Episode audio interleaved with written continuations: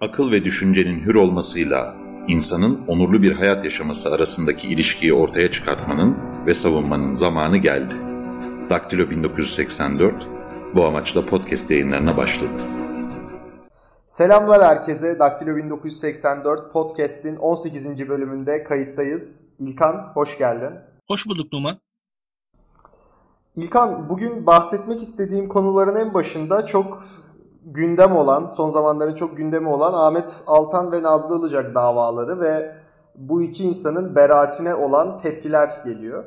Benim burada Ahmet Altan ve Nazlı Ilıcak özelinde sana sormak istediğim birkaç şey var. Esasında bu insanların Ergenekon balyoz sürecinden başlayan bir rolleri var toplumda. Bu roller işte Ahmet Altan'ın tarafı yönetmesi, Nazlı Ilıcak'ın dört bir tarafta çıkıp e, belirli yanlışlara, bugünden okuyarak belirli yanlışlara vesile olması gibi e, nedenlerden ötürü toplumda ciddi bir tepki var bu iki insana karşı. Mehmet Altan daha akademisyen kimliğiyle öne çıkan biri. E, o çok bu tepkilerin odağı olmuyor. E, ben biraz bu süreci anlatmanı ve bu insanların beraatini nasıl yorum, beraat değil özür diliyorum, bu insanların tahliyesini nasıl yorumladığını merak ediyorum. Bu insanlardan muhalif kesimler de nefret ediyor. AKP'liler de nefret ediyor ve esasında kimse sevmiyor şu an bu insanları ama e, aynı zamanda komik bir iddiadan dolayı, subliminal mesaj yoluyla darbe çağrışımı yapmak gibi bir iddiadan dolayı 3 sene hapiste kaldılar ve biri 10 yıl, biri 9 yıl ceza aldı. Nasıl başlamak istersin bu Ahmet Altan ve Nazlı Ilıcak konusunda? Ee, Numan yine zor bir soruyla başladın hakikaten ee, ve e, bu soruya açıkçası e, hem entelektüel olarak e, cevap aramamız gerekiyor hem de e, ben kendi adıma bir liberal olarak birazcık da belli itiraflarda bulunarak e, konuşmam gerekiyor. Belli e, iç hesaplaşmamı şu anda kamuoyu önünde yapmam gerektiğini düşünüyorum hatta daha doğrusunu söylemek gerekirse. E, bu fırsatla diyelim. E, öncelikle e, tahliyelerden memnun oldum mu? Memnun oldum tahliyelerden. Peki tahliyelerden memnun oldum derken bunun birkaç aşaması var. Pragmatik olarak doğru bir karar mıydı, hukuki olarak doğru bir karar mıydı, ahlaki olarak doğru bir karar mıydı diye tartışabilirim bunu. Ee, ve bunu da şimdi bilerek söylüyorum zaten. Pragmatik, ahlaki ve hukuki kısımlarını bilerek söylüyorum. Ee, ve bunun böyle veçeleri olduğunu düşünüyorum bu kararın açıkçası. Ve bu karar üzerine yapılan tartışmalarında. Öncelikle salt hukuki olarak baktığım zaman Türkiye'de darbe yapma imkanına, eylemine ve öyle bir ağa bu insanlar sahip değillerdi. Zaten çok basitçe söylemek gerekirse Türkiye'de kalmış olmaları bile cemaat bağlamında pek de e, o ekibin inner circle'ına yani iç halkasına dahil olmadıklarını gösteren bir şeydi. Zaten toplumsal hayatları vesilesiyle falan çok da cemaatle ilişkili olmadıklarını, içtimai hayatla ilişkileri açısından cemaatle bir bağları olmadığı açık insanlar. Ancak tabii ki politik olarak cemaatin yanında yer almış kişilerdi. E, gerek Ahmet Altan, gerek Mehmet Altan, gerek Nazlı Ilıcak diyelim. Fakat e, burada e, hukuki kısmını bir, ta- bir tarafa bırakırsak işin ahlaki ve pragmatik boyutlarının olduğunu da söylemek gerekiyor. Çünkü Türkiye'de gerçekten de e, cemaatin devletle olan ilişkisi sorunlu bir ilişkiydi ve bu sorunlu ilişkiyi Türkiye'de belli kendisine liberal diyen veya daha çok liberal denen aydınlar bunlar. Çok da kendilerine liberal demiyor bu aydınlar. Bunu da söylemek gerekiyor. Yani bu, liberal aydınların çoğu kendisi kendisine liberal demiyorlar. Türkiye'de liberal denen aydınlar oluyor bunlar genellikle ve bu e, Türkiye'de liberal e, insanların çoğunun çoğunlukla kendilerinin kendilerine e, atfettiği bir adlandırma değil, daha çok atfedilen bir adlandırma ne yazık ki ve e, daha ziyade Kemalist sol çevrelerin başkalarına atfettikleri bir adlandırma olarak yerleşmiş durumda. O açıdan da e, olumsuz konotasyonları, olumsuz çağrışımları çok fazla e, yerleşmiş durumda. Bizim de ne yapalım? Kaderimiz böyleymiş ne diyelim. E, devam edelim.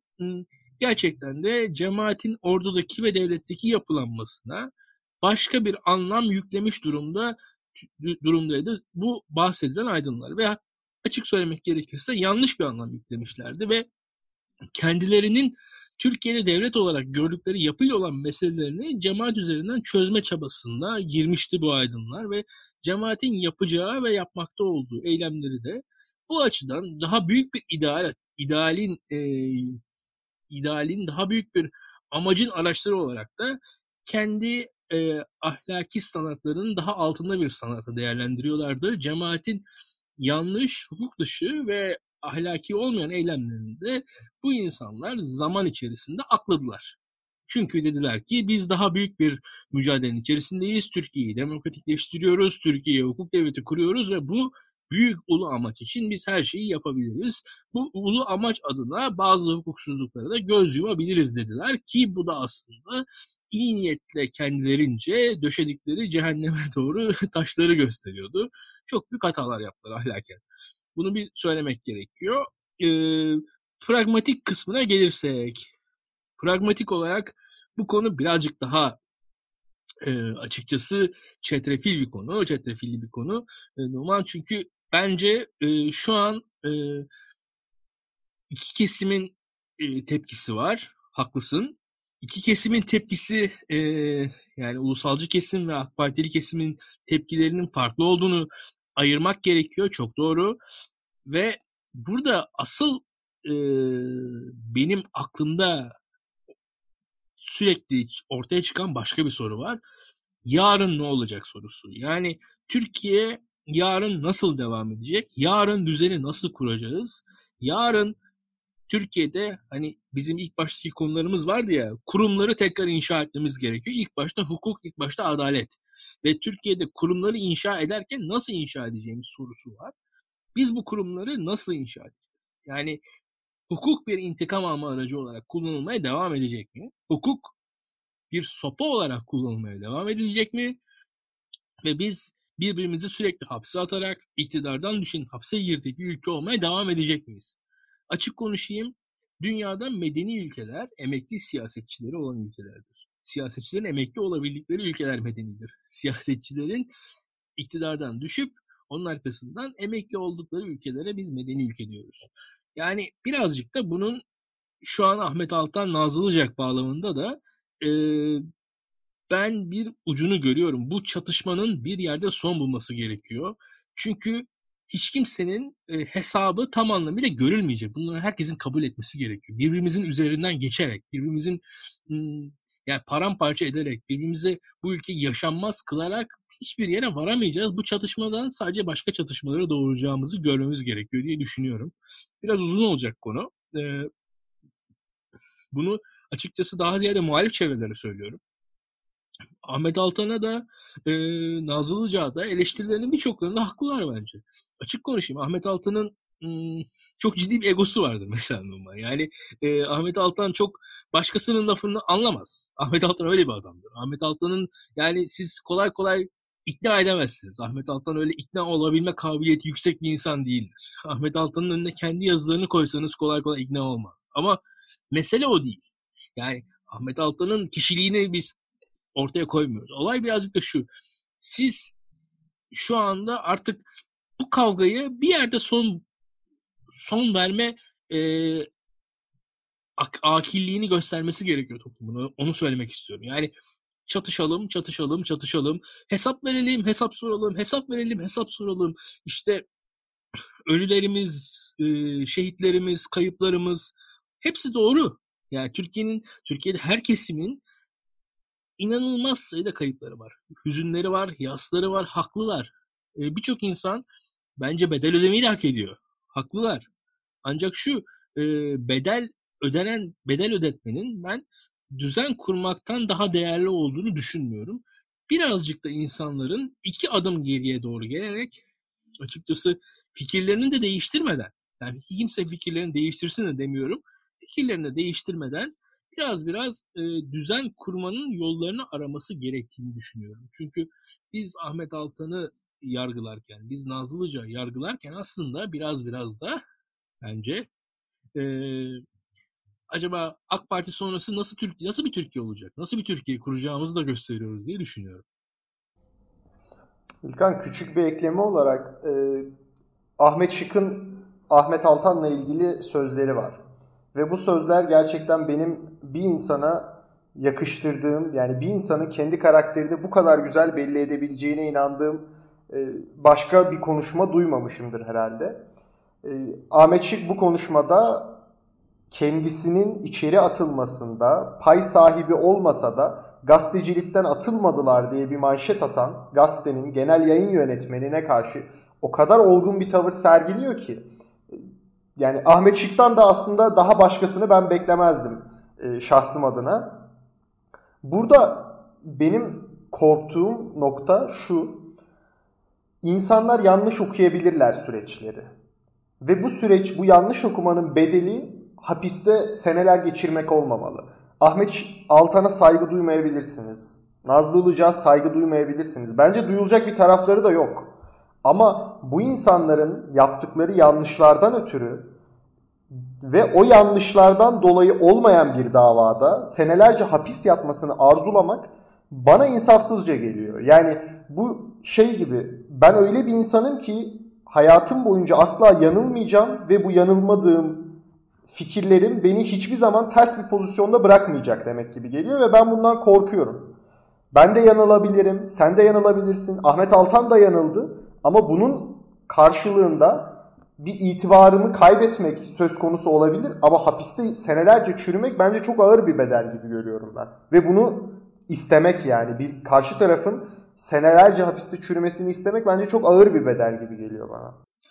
Türkiye'de normal devletin sopasını e, yanlış kullanıyoruz. Açık konuşalım. Yani ben kendi adıma özellikle ceza davalarında bu örgüt üyeliği meselesini daha önce eleştirmiştim hatırlıyorsun.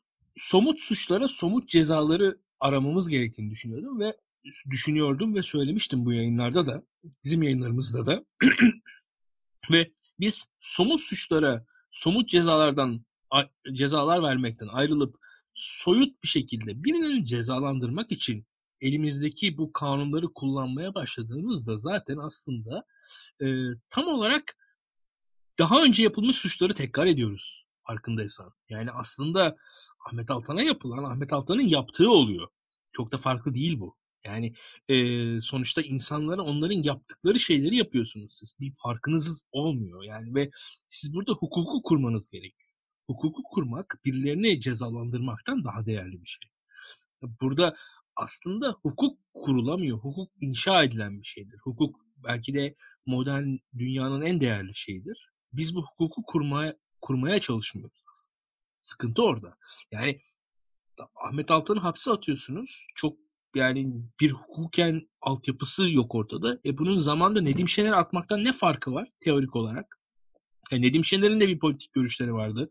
Nedim Şener'in fikirleri de bir insanları, bir kısım insanı rahatsız ediyordu. Çok farklı değil aslında. Yani ve burada mesele birazcık daha e, garip bir şekilde bence e, birbirimize benziyoruz ve belli bir emme basma tulumba gibi 5 sene bir, bir grup içeride kalıyor, 5 sene diğer grup içeride kalıyor genelde toplumun bir ana kitlesi kim içeri girerse girsin alkışlıyor. Enteresan bir şekilde Türkiye Cumhuriyeti Devleti'nin böyle bir kabiliyeti var. Ve arkasından tekrar buna doğru dönüyor. Yani bu döngüden çıkmanın yollarını aramamız gerekiyor diye düşünüyorum. Ve açık konuşalım bu liberal denen şahsiyetlere de e, Türkiye'de Türkiye'deki sorunları, Türkiye'deki dertleri, Türkiye'deki sıkıntıları 3-5 tane faile, 3-5 tane önde gelen figüre atayarak Türkiye'nin sorunlarını çözemezsiniz. Türkiye'nin sorunlarını kolaylıkla üstesinden gelemezsiniz. Yani Türkiye'de diyelim kötü şeyler oluyor.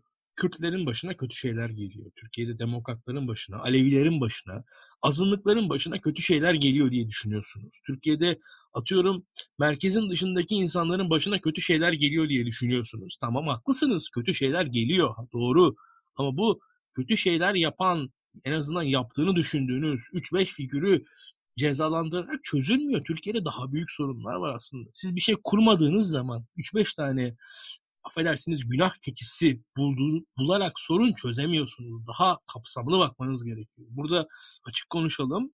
O zamanki liberallerin de hepsinin bir e, algı sorunları vardı. Türkiye'deki sorunları bence çok çok küçültmüşlerdi ve hedeflerinin de birkaç tane umacıyı yakalayarak onların üzerinden memleketi kurtardıklarını düşünüyorlardı. Tam aksine ülkeyi daha beter bir hale getirdiler. İşin gerçeği bu. Yani şu anda da yapılan bu aslında. Bugün e, atıyorum Türkiye'de cemaatlerin devlet içerisinde yapılanmaları var. Ahmet Altan'ı içeri atarak veya atmayarak hangisini çözüyorsunuz? Hangi sorunu çözüyorsunuz? Türkiye'deki hani Ahmet Altan'ın içeri girişi veya çıkışı neyi çözecek? Hikaye. Yani açık konuşalım. Ee, burada devam edeyim ben. Daha da ağır konuşarak. Yani e, bugün Nazlı e, bu darbeyle olan en yakın ilişkisi benim tahminime göre Ali Fuat Yılmazer'le olan diyaloğudur açık konuşayım. E, Ali Fuat Yılmazer'i oraya atayan Nazlı değil bakarsanız. Ali Fuat Yılmazer'in oraya geliş sürecindeki e, Ali, Ali Fuat Yılmazer ve etrafındaki yapılanmanın emniyete, emniyet istihbarata hakim olma sürecini ortaya koyan Nazlı değil. Nazlı oradan bir şekilde e, kaynak alarak, oradan bir şekilde bilgi alarak gazetecilik yapan bir insan. Bir şekilde polisin sözcüsü olmuş bir insan kendince. Sonrasında açıkta kaldı. Çok da normal belki de. Ama hani dediğim gibi su tesisi su yolunda mantığıyla Türkiye'de hukuk da inşa edilmez. Adalet de kurulmaz. Biz bir nokta ileri, ileriye daha gitmeyiz. Açık konuşalım. Yarın hapse girecek başkalarını buluruz. Çok da insanlar e, insanların o an içleri de soğur. Ama elimizde hiçbir şey olmaz. Hiçbir şekilde bir noktadan bir daha iyi bir nokta ilerlemiş olmayız diye düşünüyorum. Biraz e, dediğim gibi Türkiye'deki sorunları yani ne dün Nedim Şener'i Ahmet Şık'ı içeri atarak çözmüştük. Hatta işte onlarca general, onlarca rektör içeri atıldı. Türkiye'nin güya yönetici elitiydi bunlar. Ne, Türkiye üniversiteyi mi çözmüştü mesela Ergenekon balyoz davaları? E, orduyu mu demokratikleştirmişti? Emniyet mi daha düzgün bir hale gelmişti? Hiçbir şey olmamıştı. Ama sadece belli bir sevilmeyen figürle içeri atılmıştı. Bir grup insan da bu benden olmayanlar içeride diye sevinmişti. Şu an geriye dönüp bakınca gördüğüm şey sadece o. Bugün de çok farklı değil. Benden olmayanlar içeri giriyor diye sevinmek falan. Ha, şununla ötesinde söyle, şunu da söyleyeyim. Ee, bence yani belli tepkiler olmalı. İnsani açıdan da ciddi şekilde birçok insan da bedel ödemeli. Bu kadar kolay olmamalı man diyenlere de katılıyorum ama bu bedel öde, ödetme işini de devlete bırakmanın doğru olmadığını düşünüyorum. Onu da söyleyeyim. Ee, birazcık daha... İlkan. Ee, İlkan diğer soruya geçmeden önce çok ufak biraz da bu bizim toplumumuzda asıl sorumluya değil de işte onun yanında bu sorumluya bir nebze de olsa destek olan insanlara vurmak bizim için biraz daha kolay geliyor. Yani bugün Ergenekon balyoz davalarının asıl sorumlusu Ahmet Altan ve Nazlı Ilıcak mıdır? Taraf gazetesi midir? Bunlar biraz soru işareti benim kafamda. Asıl sorumludan e, korkmak ya da asıl sorumluya vurmak istememek e, yandaki küçük figüranlara vurmayı biraz daha kolaylaştırıyor diye düşünüyorum. Evet, çok haklısın. Dahasını ben sana söyleyeyim. Pragmatik derken de biraz onu kastediyordum aslında. Şimdi Ahmet Altan'a vurulurken bu kadar hevesli ol, olunduğunu da karşı taraf görüyor aslında. Anlatabiliyor muyum? E şimdi Ahmet Altan'a bunların bu kadar hevesle vurduğunu gören iktidarın yakınında olan insanlar var. Ve bunların hepsi şu an iktidardakilerin hepsi Ahmet Altan'a muhaliflerin nasıl vurduğunu izliyorlar. Ben de onu söyleyeyim. Herkes izliyor. Herkes izliyor. Hiç kimse de aptal değil. Ve herkes diyor ki ben iktidardan düşersem benim başıma da Ahmet Altan'ın başına gelecekler gelebilir diye düşünüyor. Şu anda AK Partili olan birçok insan bunu düşünüyor. Yönetiminde olan diyelim AK Partilisiniz. Diyelim üst düzey bir danışmansınız. Ahmet Altan'ın başına gelenleri izlersiniz siz. Başına neler gelmiş, ne olmuş. Yarın bir gün bu iktidar bitebilir ve benim başıma neler gelebilir diye izlersiniz. Yani açık konuşalım. Şu an gösterilen tepkilerin e, bir noktayı aşması bence e, o tepkileri gösterenlerin çıkarlarına değil. Yani Türkiye'nin normalleşeceğinin vaat etmesi gerekiyor muhalefetin bence. Hatta daha ağır konuşmak gerekirse. Hatta daha hafif konuşarak ağır konuşuyorum aslında. Yani ben e, muhalefetin çıkarının da burada olduğunu düşünüyorum. Biraz farklı olarak. Yani e, saf belki saf, samimi bir öfkeyi anlıyorum ama bu öfkeyle Türkiye idare edilmeyecek. Bunu da söylüyorum. Demokrasiler kazananın her şeyi aldığı oyunlar değildir deyip diğer soruya geçiyorum o zaman. Ee, KYK'lılardan bahsetmek istiyorum. Bugün e, geçtiğimiz günlerde yine gündem oldu. Ee, Bülent Arınç belli açıklamalar yaptı Kemal Öztürk'e ve KHK'lılar hakkında uygulanan şeyin bir zulüm olduğunu söyledi. Ee, cevap gecikmedi. Recep Tayyip Erdoğan grup toplantısında Bülent Arınç'ın sözlerini esefle kınadığını söyledi. İlkan bu KHK'lılar konusunda neler söylemek istersin? Geçmişten bugüne bu konunun bu kadar artık gündem olmasının sebebi bir, bir yerde çözülecek, çözülmeye yaklaşmış bir sorun olması mı? Buna ek olarak AK Parti içinde bu çatışma demeyeyim ama bu aykırı seslerin yükselmesi senin için ne ifade ediyor? Numan çok ilginç bir noktadayız aslında. Çünkü KHK'lılar meselesi de aslında bir noktada Türkiye'de hukukun işlemesini, hukukun işleyiş tarzını biliyorsak eğer Ahmet Altan'ın ve Nazlı Ilıcak'ın tahriyeleriyle alakalı. Yani KHK'lıların başına gelecekleri biz Ahmet Altan'ın başına gelenden sanki sezmeye çalışıyoruz. Bu bizim yani tecrübeli Türkiye Cumhuriyeti vatandaşı olmamız halinin sonucu doğrusunu söylemek gerekirse. Biraz böyle bir durum var. Yani e, bugün e, 6 Kasım itibariyle Cem Küçük'ün yazısı benim ilgimi çekmişti. Son zamanlardaki tahliyeler ve yeni yargı paketi başlığındaki yazıda muhtemel e, tahliyelerin çok daha artacağını söylüyordu ve e, yani af gibi bir sonucu olan ama aslında e, nispeten e, infaz yasasındaki kimi değişikliklerle tahliye sonucu. Yani cezasının çekti kabul edilmesi artık insanların. Yani 2 yıl, 3 3 yıl yatmış insanların o yattıkları sürenin cezalarına sayılması sonucundan bahsediyordu Cem Küçük fiilen. E, ve burada da Ahmet Altan ve Nazlı Ilıcak'tan daha ileri giderek Mehmet Baransu'nun, Ali Fuat Yılmazer'in, Mustafa Ünal'ın, Mümtazer Türkiye'nin dahi tahliye edilebileceklerinden bahsettiği ilginç bir yazısı vardı. Ee, ve bana da enteresan geliyor açıkçası. Yani bunu bir kenara koyalım. Bülent Arınç zaten daha önce de bahsettik. Bülent Arınç şu an AK Parti'de kendince bir siyaset alanı açmaya çalışan bir figür. Bülent Arınç asla Tayyip Erdoğan'ın emir ve komutasıyla konuşan birisi değil. Bülent Arınç AK Parti'de belli bir siyaset alanının kendince e, yaratmaya çalışan bir figür. Yani AK Parti'de kalarak kendisine tekrar hani daha önce kendisinin bahsettiği, atfettiği özgür ağırlığı tekrar kurmaya çalışan birisi. Bir noktaya kadar da kurabilen birisi diye düşünüyorum. Tayyip Erdoğan'ın cevap vermiş olmasını da Bülent Arınç'a karşı çıkmış olmasında Bülent Arınç'ın yolu açısından çok da yanlış görmüyorum. Bülent Arınç yavaş yavaş bir noktaya geldi.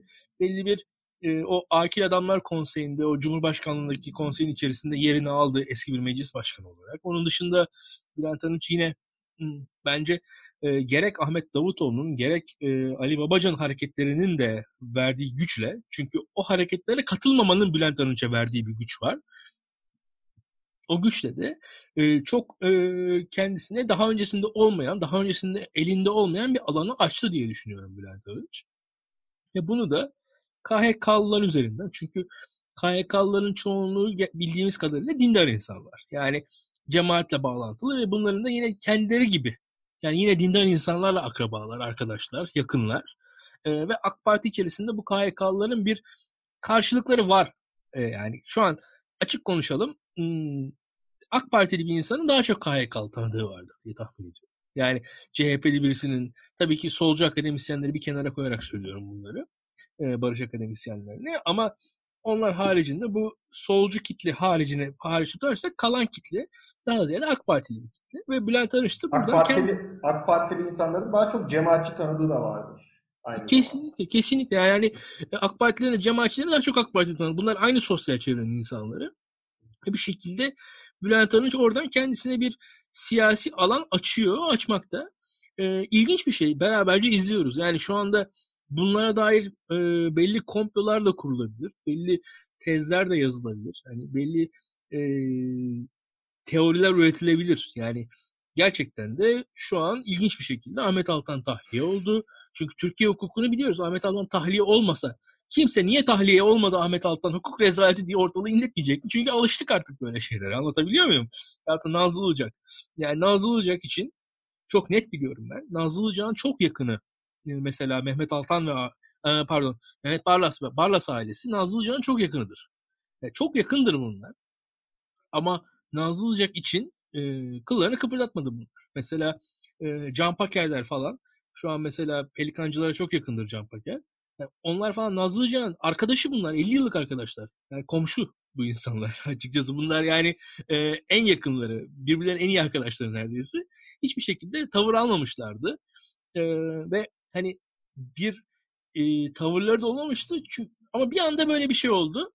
Demek ki başka bir yerden bir şeyler oldu diye ben düşünüyorum. Ama tabii bu artık biraz komple. Yani onlara da girmeyelim istersen. Yani e, ama şunu söyleyebilirim. E, bir noktada belli bir yumuşamanın olacağı gözüküyor diye düşünüyorum ben. Şu anda yavaş yavaş onu onu görmeye başladım. Yani burada gözüken belli bir en azından hapistekilerin tahliye yani af değil de bir şekilde infaz yasasındaki düzenlemelerle belli bir tahliye imkanının çıkacağı gibi gözüküyor şu anda yeni yargı paketiyle. Bakalım örtülü af diyorlar buna. Nedir ne değildir bilmiyor, bilmiyoruz ama ya Türkiye'de hukuku nasıl işlediğinde herkes bildiği için ya öyle de olabilir olmaya da olabilir. Çok da bir, bir noktadan sonra spekülasyon sadece konuştuklarımız. Ya, şunu da söylemek lazım. Ee, AK Parti içerisinde dediğimiz gibi tekrar edelim. Yani Babacan ve Davutoğlu hareketleri e, biraz Bülent Arınç'ın gücünü arttırdı. Bülent Arınç'ın sözünün artık bir ağırlığı var. Ve Ahmet Altan'ın tahliyesiyle Bülent Arınç'ın sözünün ağırlığı daha da arttı bence. Yani ve bir sinyaldir diye de düşünüyorum. Ahmet Altan'ın tahliyesini de KYK'lılara e, bir noktada bağlıyorum ben. İlkan çok teşekkürler katkıların için. 18. bölümün sonuna geldik. Çok teşekkür ederim Numan. Daktilo 1984'e destek olmak isterseniz Patreon hesabımızı açıklamada bulabilirsiniz. Sizin katkılarınızla aldığımız ekipmanlarla bu yayınları yapıyoruz. Gelecek bölümlerde görüşmek üzere, hoşçakalın. Hoşçakalın.